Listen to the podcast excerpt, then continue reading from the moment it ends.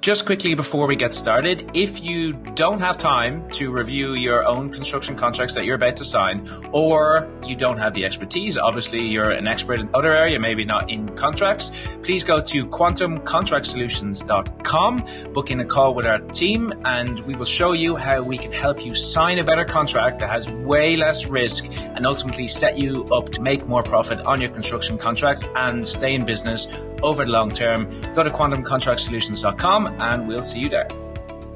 Hey, really quickly before we start, if you are a return watcher of this YouTube video, can you please share it with your friends? Please like, subscribe, click the bell, all those usual things, drop a comment. Ideally, we'd love you to subscribe because we're trying to help construction companies stay in business over the long term because so many construction companies make so many stupid commercial decisions that if they didn't make those decisions, they would save themselves an absolute fortune. And by watching these videos, you're helping yourself, hopefully, and you're helping other people in the construction industry stay in business, make more money, protect their profit margins, have better cash flow. And we want that for you. And that's the reason we make these videos. Enjoy the YouTube video. Take it easy. Bye bye. Today, I'm going to talk about the difference between liquidated damages and consequential damages and why one is kind of acceptable and one is not acceptable. Okay, so you need to know the difference and you need to know why as well. So, firstly, let's go back and let me give you an analogy of what is what. So, imagine you're you've been engaged to uh, construct a, a hotel, for example, and you're late, and you're late for your for your reason, you're hundred percent at fault. It is hundred percent definitely your fault. You've messed up. You can't, you know, there's no getting around that. It is definitely your fault. So because it's your fault, you've you've inflicted damages onto the client for it's going to cost them an additional amount to complete the construction. Okay. And what liquidated damages is an agreed amount, and we'll talk about what, what is an agreed amount of damages that you signed before you signed the contract on what how much you'll have to pay them if you delay them in the construction of the hotel business. So you delay them, so you got to pay them per day a certain amount, and that's liquidated damages, right? So let's be clear: liquidated damages are to reimburse them for the cost, the increased cost of construction because of your delay. Okay, that's the first thing.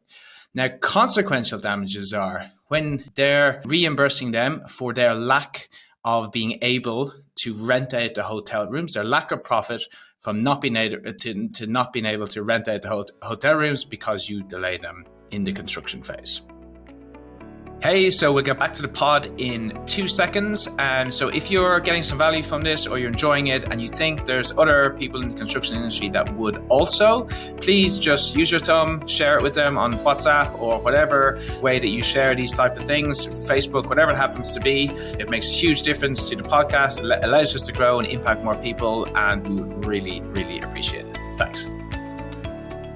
So, there are the two things. Now, where it can get really bad is, you know, liquidated damages are kind of a known evil. They're a known quantity. You always know what it's going to be. You can plan for it. And if you're good contractually, you can potentially cap it. You can limit it. You can do all sorts of good stuff, but it's a known quantity. Consequential damages, you know, depends on how big your client is. Their loss of profit could potentially clean you out or like like do a big lot of damage to your to your business.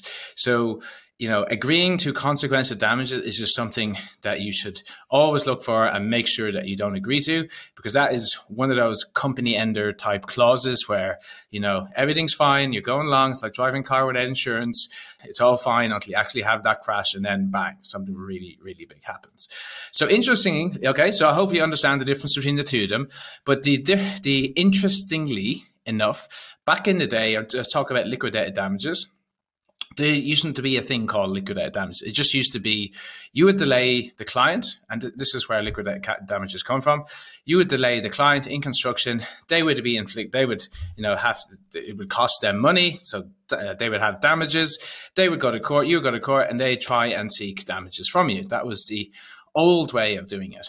Now what we have liquidated damages is a pre-agreed estimate to what those damages will be to save everyone the rigmarole of having to go to court and the cost going to court if we agree to liquidate damages and the amount. So that's why liquidated damages were brought in. So they're actually a good thing. Another little tricky thing with regards to liquidated damages is if liquidated damages you know, is blank in the contract, right? This and this can be argued as well. But if it's blank, you're essentially saying, you know, that the clause doesn't really apply, right? It's not zero. Liquidated damage is not zero. Zero is zero or nil is nil. So you're saying if you have zero or nil, that's saying liquidated damages is zero or nil, which means that you're using the liquidated damages clause and it's zero.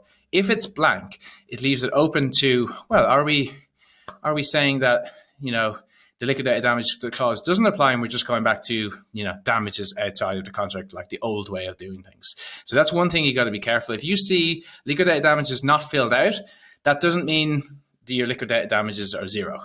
It means that it's blank. It's a different thing. Okay, so I hopefully this has been a good nugget of information. If you got some valuable content from this, please like, subscribe. If you're listening to on Spotify, give us some five stars, give us a comment. And the best way to share this is, you know, literally just three dots, share with a friend, screenshots, share with a friend. This is useful. Word of mouth is how these things get shared. We can help as many construction companies as possible. We'd love to for free just by listening to the podcast and the YouTube channel. That's it for today. I'll catch you in the next one.